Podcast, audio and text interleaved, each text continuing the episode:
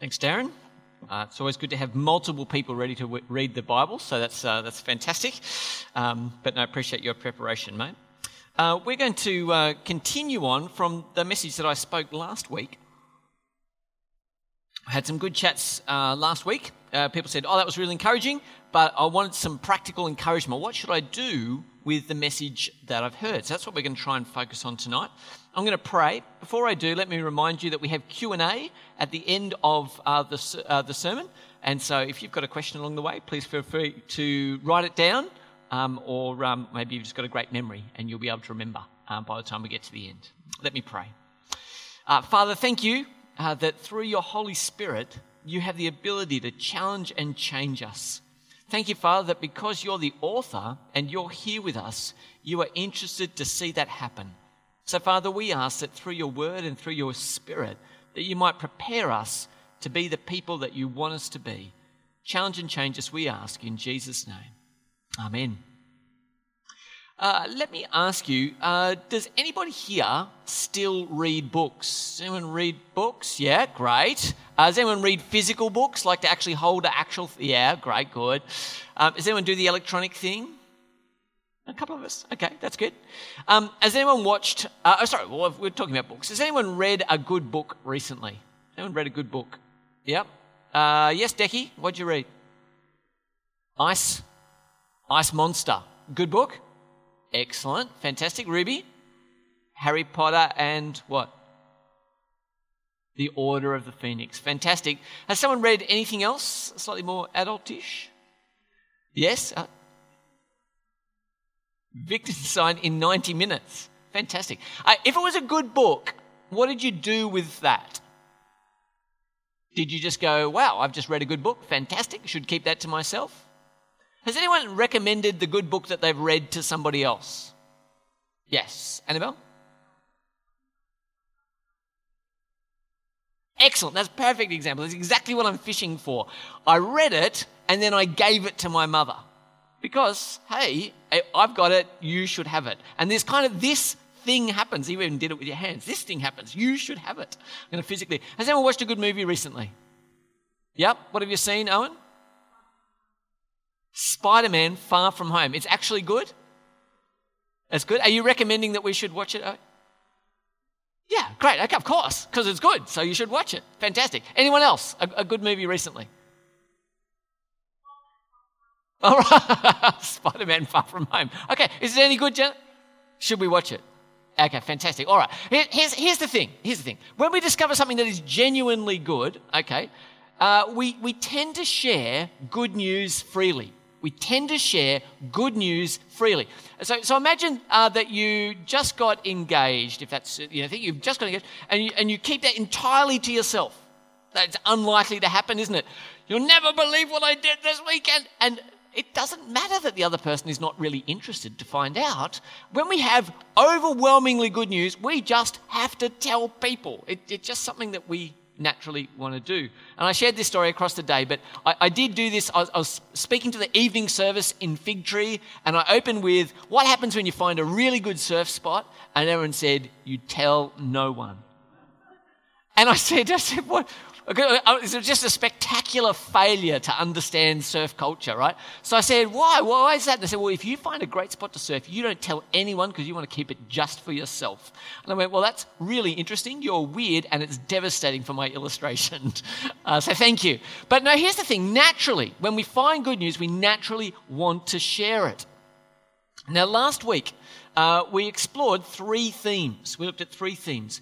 Uh, we saw the idea of salvation from hell and to new life. We looked at these, these three things last week.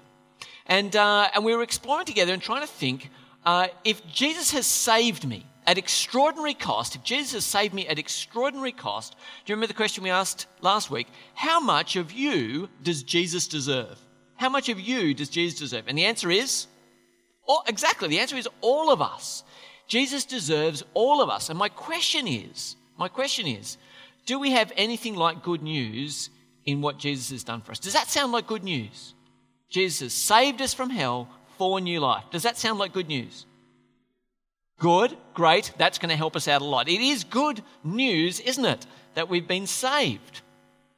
Well, we think it's brilliant news and we don't want to keep it to ourselves. And so at New Life Anglican Church, our vision is to see new life in Jesus come to every home in Oran Park and the growing Southwest for their salvation, for the good of this community and the glory of God. Because we reckon it's so good that we shouldn't keep it to ourselves. But if that's what we believe as a church, the question becomes how would that actually happen? So, what has to happen if the good news has come from this little group of people here? How does it get from here out to there? And that's what we're going to be looking at tonight. So, two questions for us to start. The process of it getting out is often called evangelism. And I want you to respond to me tonight, so if you can interact, that'd be great.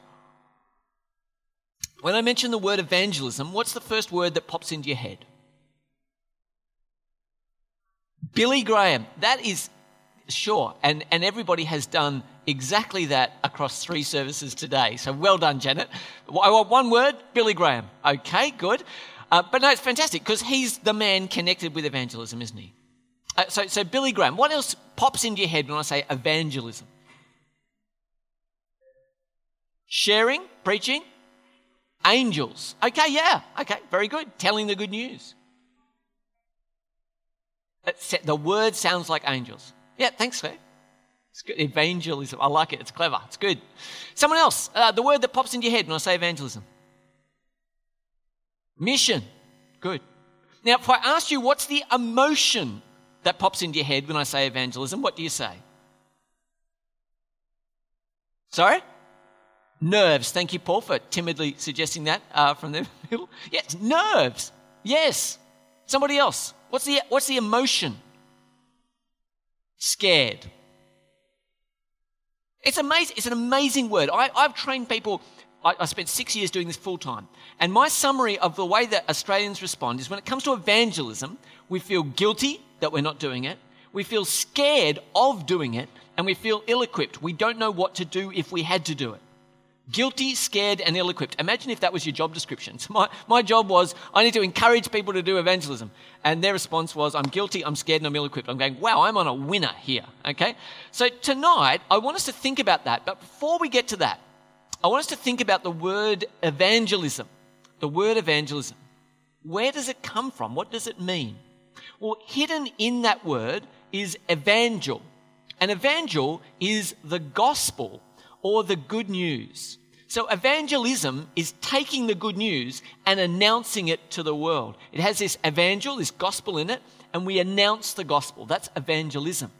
But you'll often hear, if you've been around churches for a little while, this other word that sounds like it. Yeah, have you heard this word? Evangelical. And so you go, hang on, what's, what's the difference between these two? Evangelical is the evangel in theology the gospel in theology. So we're an evangelical church because we believe the Bible is the foundation and the good news of Jesus is the most important message for the world. So evangelical is the theology and evangelism is the activity all around the evangel. Does that make sense? Now, for those of you who've heard those two words, that might be really helpful. And some of you are going, why do we need to hear that? But that, that's okay. I just wanted to let you know evangelism is the activity, and that's what we're talking about tonight. Now, what's the problem? Well, the problem comes down to this. Does anyone know what they are? Brussels sprouts. What I want to see is a show of hands who loves Brussels sprouts? Good gracious, hands down, who doesn't like Brussels sprouts? Okay, all right, this is, this is spectacular, okay? It's an Anglican church, okay? And I want you to know today, I've had multiple people across every service put up two hands in church to say, I really, really don't like Brussels sprouts. So that's incredible, isn't it? Um, now, those of you who like Brussels sprouts, um, can you tell us why? How do you like them? Roasted? Someone said this morning, roasted with bacon. I said, that doesn't count. You could put cardboard with bacon and it would be fine. That is not a redeeming quality of Brussels sprouts. Okay?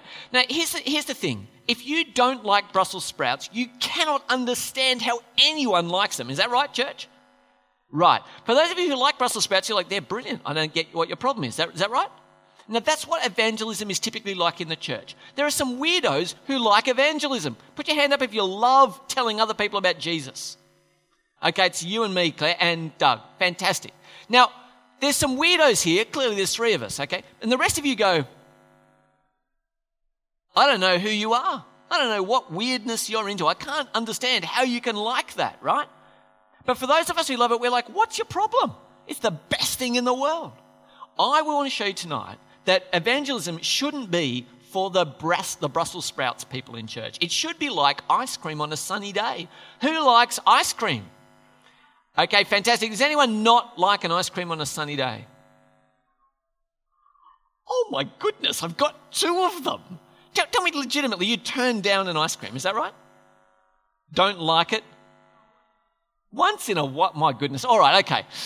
Well, excluding those weirdos, I want evangelism to be like ice cream on a sunny day. We want to enjoy it. We want it to be something that is good. And uh, God has a plan. God has a plan, regardless of Brussels sprouts or ice cream. God has a plan to help you take that message out to the world around us that needs to hear. Now, we've been playing word association games. When I say the word reconciliation, what comes to mind? What comes to mind when I say the word reconciliation? Yep. Good lad. Fantastic. The painting near the kitchen. Yeah, Owen? Addiction. Yeah, okay. Uh, diction, a dictionary. Thank you, Owen. Yes, that's a word association game. So you're going, I think of a dictionary, I'd need to look that word up. Reconciliation is about restoring broken relationships. And famously, um, Kevin Rudd uh, led us in this in, uh, in the first Sorry Day, but much closer to home, as you reminded us, Rylan, um, we have done some work in this area ourselves. Uh, on the screen there is um, Reverend Michael Duckett, who painted the painting. And uh, it's our partnership with Macarthur Indigenous Church. It was us saying we want to express reconciliation as a church with our Aboriginal brothers and sisters in Campbelltown. Now, Michael, when he was here, Michael Duckett said, the church should be in the reconciliation business. And I want to show you why. Let's have a look at that reading from tonight. Um, in 2 Corinthians chapter 5, uh, and I've got the older version of the text up on the screen, so it might not entirely match up with the one that's in the Bible in front of you. Let's read it. Therefore, says in verse 17, if anyone is in Christ, he is a new creation. The old is gone, the new has come. I want you to count how many times a variation of reconciliation occurs here. Listen. All this is from God, who reconciled us to himself through Christ and gave us the ministry of reconciliation. That God was reconciling the world to himself in Christ, not counting men's sins against them, and he has committed to us the message of reconciliation. What's your count? Four, that's exactly right. God, in this passage, is in the reconciliation business. He wants to restore sinners to friendship with God, to reconcile that relationship. Was it easy? No, it cost his son on the cross. But he has done it so that we can be friends with God again. So, reconciliation, God's in the reconciliation business. Now, when I was a kid, I had a big view of God. I thought God was awesome. And on top of that, we used to watch the nightly news every night. Does anyone watch the news anymore on TV? Show of hands. Yeah, okay, some of you do. And on the, on the nightly news, there's always the weather, okay? And you always get a picture of the map of Australia and the clouds kind of doing their things. Now, I'm a very visual person. You might have noticed this about me. When I was a little kid, I used to look at the map of Australia, and if there was a cyclone, it was an O, right? It was an O. If there was a big bank of cloud that kind of bent like this, I'm like, that's an L, right? I could see letters in the clouds. That's my weirdness. Now, here's the thing I, re- I reckon if I was God and I wanted to get the message out to the world, here's what I'd do. Everyone watches the news, right? So I'd write in clouds across Australia J E S U S, right? Yes. And, and the whole world would go, Jesus, I saw that on the news last night. And the church would go, Oh, we hope you're watching the news last night. We'd like to tell you about Jesus. Fantastic, right? Good plan? Is that what God's going to do? He doesn't do that. God has a alternative plan. Now, the other day we were in Canberra and we went driving down uh, through where all the embassies are in Canberra. And in the embassies, uh, they have an ambassador. And the ambassador's job is to represent their country. And so if Australia has a problem, then we would call in, say to Syria here, we would call in the Syrian ambassador and we would say, We have a problem. We need to. And so the Syrian ambassador represents their country. Now, I'm not going to cast aspersions on Assyria. Imagine there's an ambassador from no particular country, okay, and they're a drunkard and a liar. What happens if you have an ambassador who's a drunkard and a liar? What, what's the problem?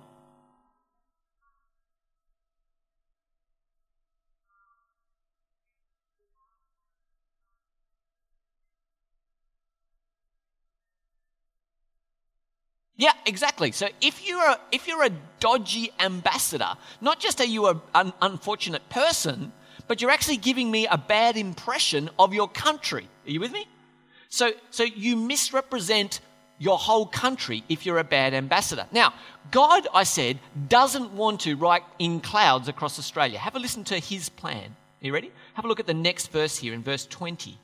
We are therefore Christ's ambassadors, as though God were making his appeal through us. We implore you on Christ's behalf, be reconciled to God.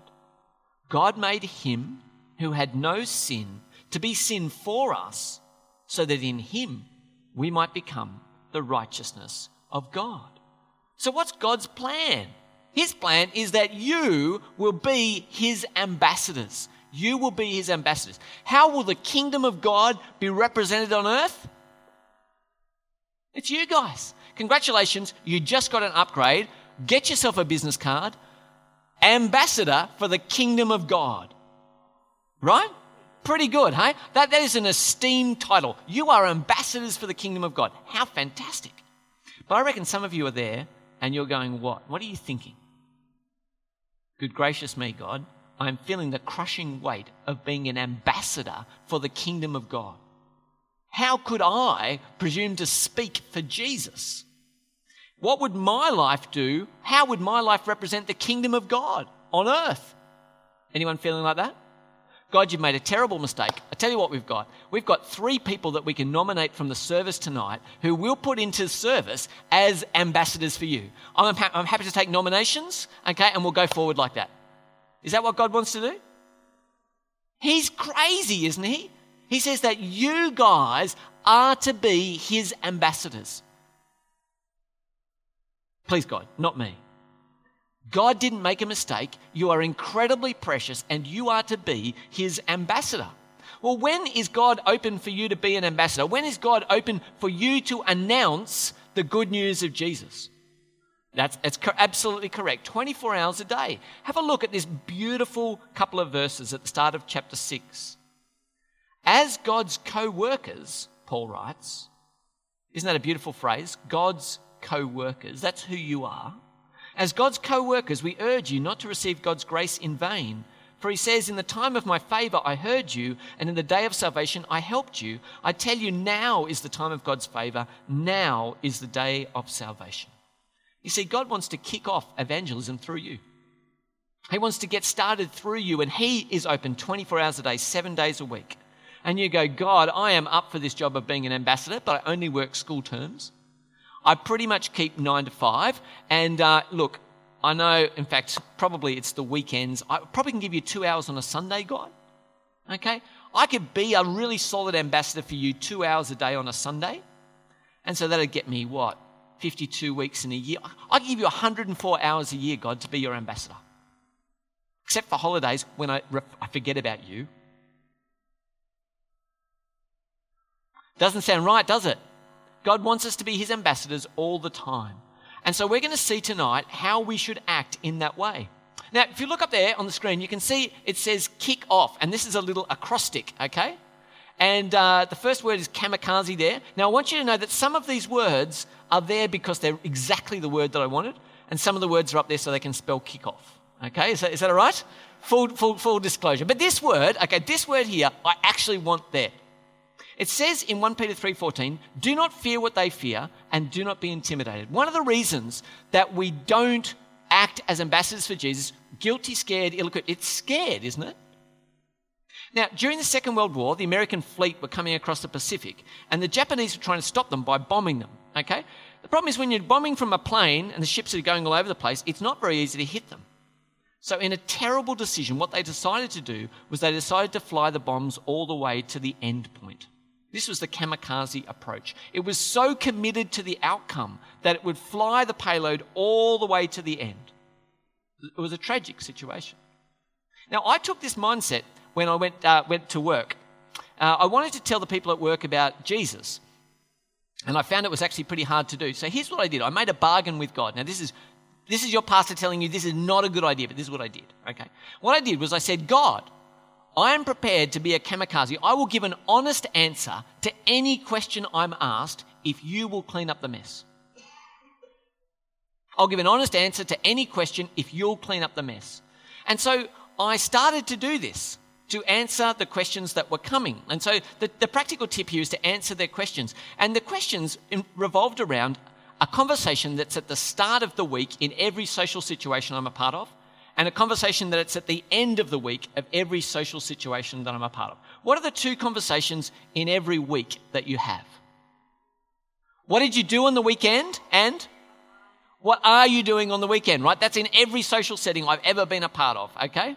And so the question is, uh, what did you do on the weekend? Now, in order to be a kamikaze, what did I do? Well, I said what I did on Saturday, and then I included what I did on Sunday morning and Sunday evening. And I didn't edit for people. Do, do you know what I mean? So some people might say, Oh, I went fishing on, uh, on Saturday morning, and then Sunday afternoon, I had a great time with my family. What, what have we done? We've decided, we've edited out church. In this case, it's on Sunday night. I you, you edited it out, you see. Now, what I decided to do was I decided to be honest about what I was doing. See, if I tell people that I went to church, have I Bible bashed them? If, if they just said, What did you do on the weekend? and I told them, I haven't Bible bashed them, I just told them, didn't I? And what I discovered was something awesome, which is that I could tell anyone that I was a Christian by saying to them, What did you get up to on the weekend? Because unless you are, are an emotional block of cement, right, when I ask you how your weekend was, you are obligated to ask me, how was your weekend? And since I've made my kamikaze principle, I will get to tell you that I went to church and you'll know that I'm a Christian. Are you with me? So, the really difficult, hard thing to do first is to ask someone, Can you do this, church? How was your weekend? Do you reckon you can do that? Fantastic. Well, let's see what the next thing is. Uh, the next word is invitational. The first thing that Andrew did was to find his brother Simon and tell him, We have found the Messiah. It was such good news Andrew couldn't keep it to himself. He had to tell Simon. It was the first thing that he did. Now, but imagine, imagine you got really excited, and the first thing you did, I've just met this guy called Tim. Hi, Tim. Can I introduce you to the Messiah that I met today? Sure. He's a weirdo, okay? But we're going to have a great conversation. Now, normally that won't work, right? It won't work. And so, what we need to do is we need to build into that conversation. And so, what I want to encourage you to do is to be invitational. Not to say, I'd like to invite you to make friends with Jesus as the first thing we do. Get to know people and invite them into your life. If we're to get to know people better, we need to have a relationship that starts outside of the place where we first met people. So we might say to somebody uh, something like this Do you want to grab some lunch? Now that sounds very religious, doesn't it? What if I told you that so far the most practical things you could do is you could say, What did you get up to the weekend? And do you want to grab some lunch? Because if we go out and have lunch together and we get to know each other better, and I'm working on the kamikaze principle, you will find out that I love Jesus. It'll happen. But not because I'm going out of my way to tell you, but as you ask me, I will bring it in because it's part of my life. Are you with me? So we invite people to lunch, maybe to our home, and by the time you've got there, when you say, I'm going to church on Sunday, do you want to come with me? It's not a freak out moment because they know who you are. Do you see? So we want to be invitational. Here's the third one consistent. Finish this sentence for me. Christians are a bunch of. That's correct. Yes, correct. Yes, right, Janet. Yes, we're a bunch of hypocrites. But that's what people say, isn't it? Christians are a bunch of hypocrites. What does it mean to be a hypocrite? Say one thing, do another. You're exactly right, Claire. Have a listen to what it says up on the screen here. Do this with gentleness and respect, keeping a clear conscience so that those who speak maliciously against your good behavior in Christ may be ashamed of their slander. How could it be that someone would be ashamed of their slander if they were talking about you? What would have to be true of you if they were ashamed of their slander? They would have to be saying something that wasn't true, wouldn't it? So they would have to be saying something that you weren't who you said you were. So, what we want to encourage you to do is to live your message. If you're going to be ambassadors for the truth, we need to stop peddling lies and gossip. So, one of the decisions I made was I would be a dead end for gossip. So, someone said, Do you want to know about such and such and what you got up to on the weekend? I'd say, Nope. Because here's the thing if you indulge in gossip, how can you be trusted to handle the truth? I want to encourage you one practical way that you can start your consistent life, matching your gospel message with what you do, is to stop trading in lies and gossip. Fourth one is knowledgeable. Does anyone know what the scout motto is? Sorry. Correct. Play on for the car. Uh, no, no, fantastic. Good answer. Be prepared. Have a listen to this uh, verse just before the last one in 1 Peter 3:14. Always be prepared to give an answer to everyone who asks you to give the reason for the hope that you have. We want you to know your hope. What that means is imagine that you take the kamikaze principle, you say to someone, What happened? You know, what did you get up to on the weekend? They tell you, you listened like you actually cared, right? And then they asked you, and you said, Well, I did fishing and hung out with the family, and I went to church on Sunday night. And they go, Church? Why do you go to church? And you go,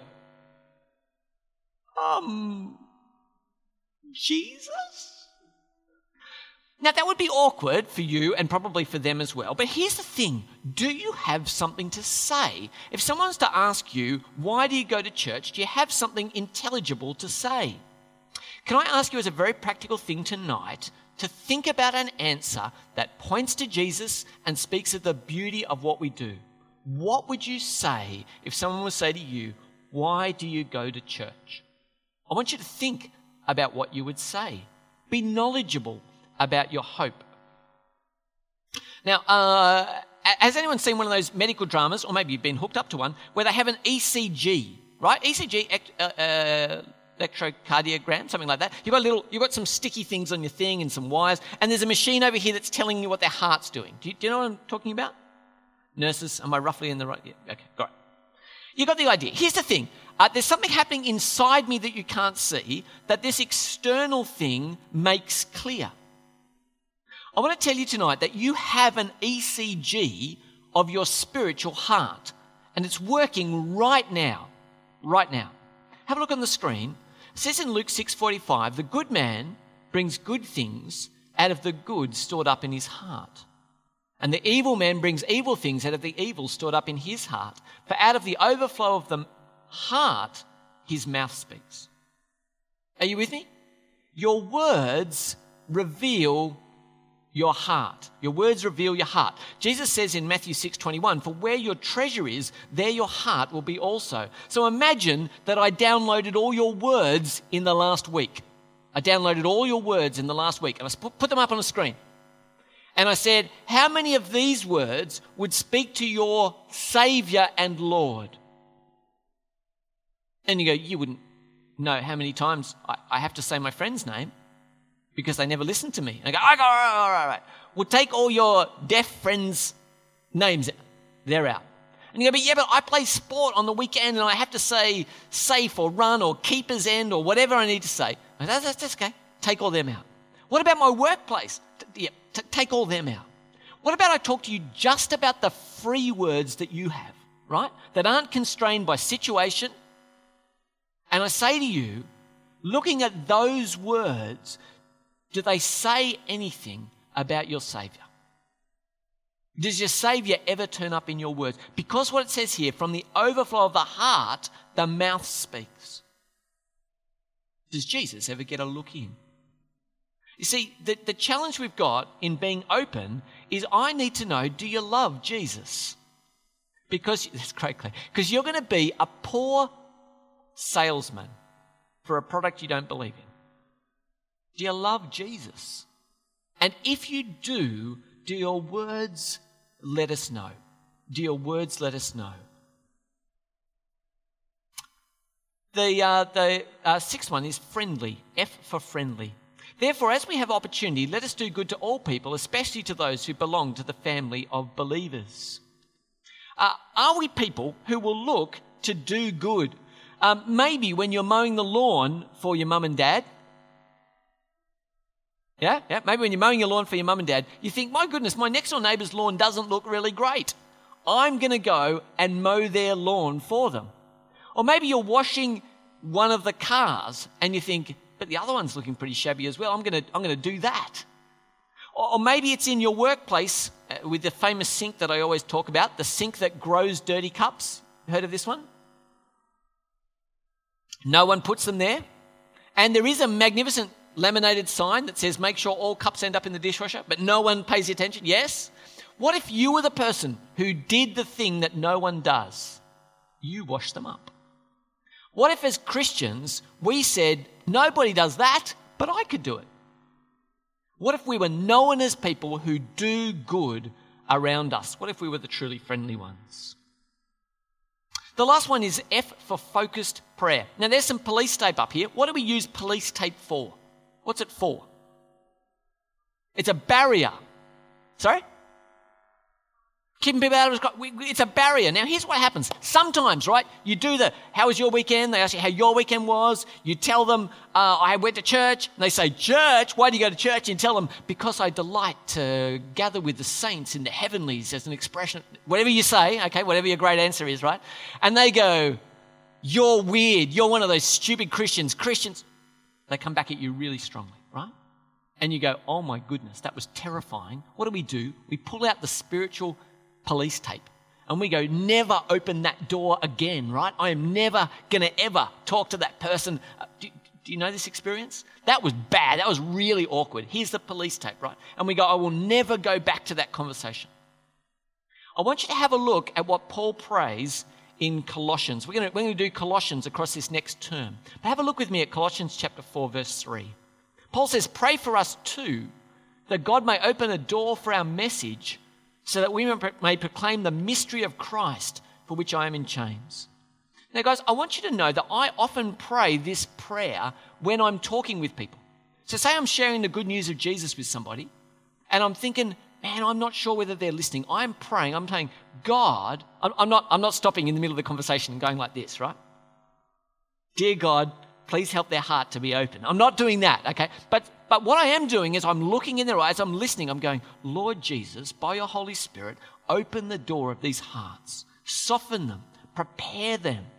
Yeah? I'm talking to God about them as I'm talking with them. And maybe I've been talking to God before I was with them, but focused prayer is the key. And so we don't just leave the police tape. We say, God, soften their hearts. And we have a, a particular tool for how we pray here at New Life. It's called our 316 441 card. You might think, I'm not sure, I don't have a workplace. Uh, who could I pray for? Well, our 316 441 card encourages us to pray for a family member, a friend, a next door neighbour, and someone we're yet to meet. And we want to pray, God, open the door of their heart. Now, I've got a brilliant story for you. Um, a, a, couple in our church in the morning, um, they had the husband and the wife on their 316441 cards. And they've been praying like crazy for them. They've been invited into their home, they've invited them into their home. Their little girl was invited by their little girl, so little girls, little girls, right? Invited to come to our holiday club right? Our kids' day camp. And on the stair right here, this little girl, who was invited by a friend of one of the girls at church, gave her life to Jesus. Awesome, right? As they're going home in the car, this little girl says to our church mum, she says, I'd really like to come to church. Do you reckon you'd be able to ask my mum and dad if I can come to church with you? She said, I'd love to take you. And anyway, so they dropped her home, and the dad said, Hey, come in for a beer. Yep, no problems, we can do that. And then apparently this little girl is standing in the background going, Have you asked her yet? Like this. How, how brilliant is that, right? Have you asked her yet? Now, here's the thing what did they do? Not magic. They prayed for people that God has put in their lives and asked that God would open a door. And I am praying with them that the adults in that family will see their daughter going to church and decide to come and check it out for themselves. Why do we pray? We pray for open doors that God may walk through. All right. Here's what it says in 2 Corinthians chapter 5. It says, God, He, has committed to us the message of reconciliation. We are therefore Christ's ambassadors as though God was making His appeal through us. Are you ready to be a speaking ambassador for the living Jesus? You see, if we've got good news, we tend to share it freely. Let me pray. Heavenly Father, I pray that we might see in Jesus the goodness of the good news. Father, I pray that you'd forgive us where we've been ashamed, where we haven't spoken up. And I ask that tonight you might be challenging and equipping us so that we might speak for you in the places you have us. We ask this in Jesus' name. Amen. All right.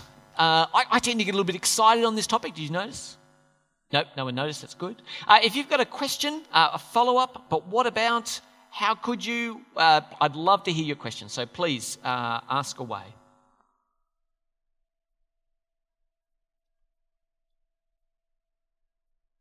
There generally has to be a sacrificial question to get us started. So if someone's got a Dorothy Dixer, hey, oh, Kara's got a Dorothy Dixer. That's fantastic. She's my wife. She's obviously planted, uh, so that's important. Um, I know every person's different, uh, but if you had one of those situations where you had the door slammed in your face and you're telling us not to say, I'm never going back there again, uh, what would be your next sort of baby step to not terrify the person again and bring it up? Like, I think that's, it feels like a shut door. So then how do you possibly bring up yeah. church, God, your life again without them doing it again? Yeah.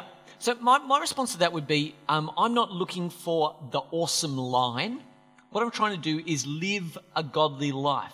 Okay, so if you've had the door really slammed in your face by someone who comes back really strongly on you, I would say the first thing to do is to go, Lord Jesus, help me to live well as an ambassador for your kingdom. Because they are watching you, aren't they?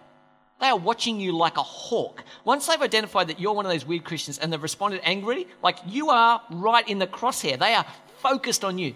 So here's what I'd say live graciously, live wisely, and when you stuff up, live honestly and ask for forgiveness. Are you with me? You don't have to live perfectly because we're going to mess up. But when you mess up, they're watching how you act. Do you own up for it and do you ask for forgiveness? Okay? So, my, my first response would be watch how you live your life. Secondly, I would say let's be really patient.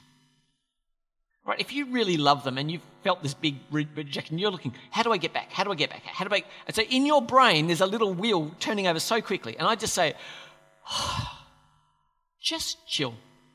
Just go about living your life and pray continually God, show me the open door that you're preparing for me. And what might that look like? That might look like them saying uh, a, a, a, comment like, um, um, I was, I was, going to come back to what you get up on the weekend, but that, we probably wouldn't be doing that. Um, but they might, they might have a comment about something that's going on in the news or something. And, uh, and you think, you know, uh, there's, there's something I could say about that to do with my faith. Would you be interested in knowing about that? I, would actually come back really tentatively. I'd ask questions and I'd say, Would you like to know? I've, I've got something to say on that from my worldview. Do, do you want to hear what that is? And they, I'm really happy for them to say no because I'm not going to force that. I'm going to give them an invitation and I'm going to live as best as I can as an ambassador for Jesus. Does that make sense? And just be really patient, I think. Yeah, great. Someone else. Yeah, Paul. Sorry, mate, we'll just wait for the mic so we can hear it.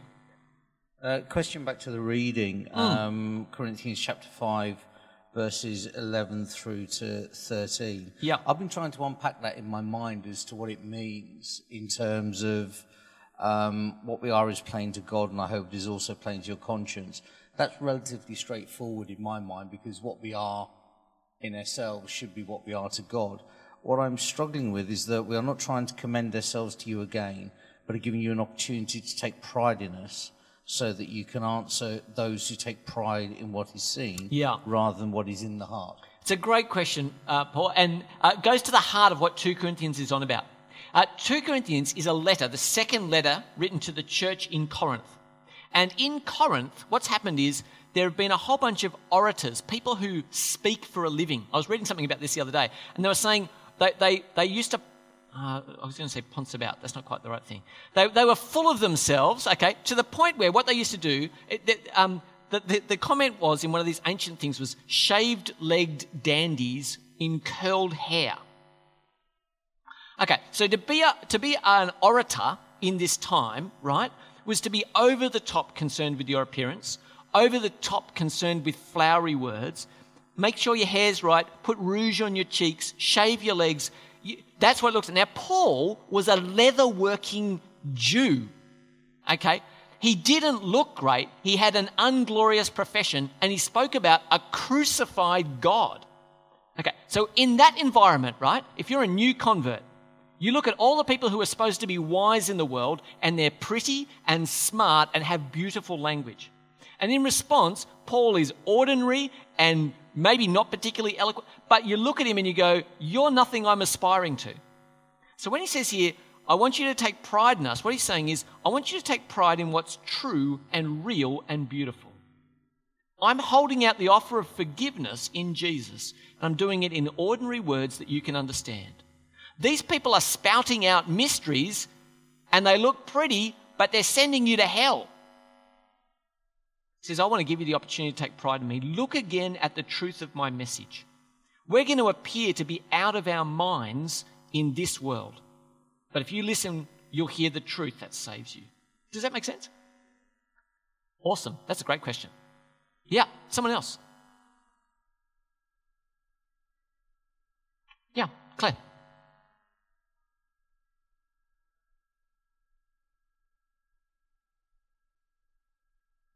Um, I was in hospital for six years and I converted everyone into becoming a Christian. But I find it hard to convert people from different religions. It's a great question, Claire. Um, I think uh, it's interesting for me whenever someone like a Jehovah's Witness turns up on my door, um, I often think to myself, uh, they're, they're standing there. Why are they on the doorstep? What do they want to do? What do I want to do?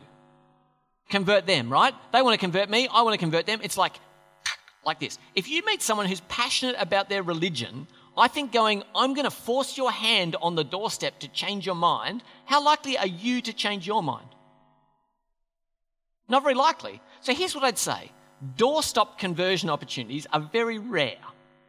We want to be living in relationship, we want to take our time, we want to connect, care, communicate, and lead people to commit to Jesus as King. So my response would be converting people from other religions.